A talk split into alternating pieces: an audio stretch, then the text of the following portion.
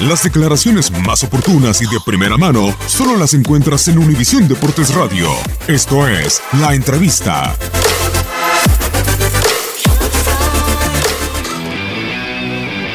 No tenemos elementos nosotros los, los entrenadores, estamos allí en el... No tenemos un monitor. O sea,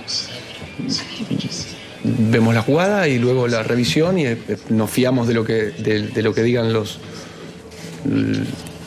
el VAR o los árbitros. No, no podemos verla, no la hemos visto. La propia UEFA ha publicado un tuit explicando el por qué ha anulado el gol. No sé si esto que no se hace en la liga o se le parece que evita esas confusiones que a veces No lo sé, no, te- tendría que tener un tiempo para, para verlo, no he visto nada todavía. lo siento.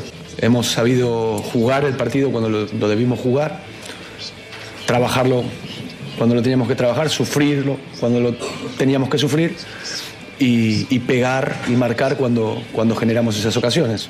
Eh, pero hicimos todo y, eso demuestra, demuestra fortaleza, creo que sí, de los, de los jugadores y del grupo.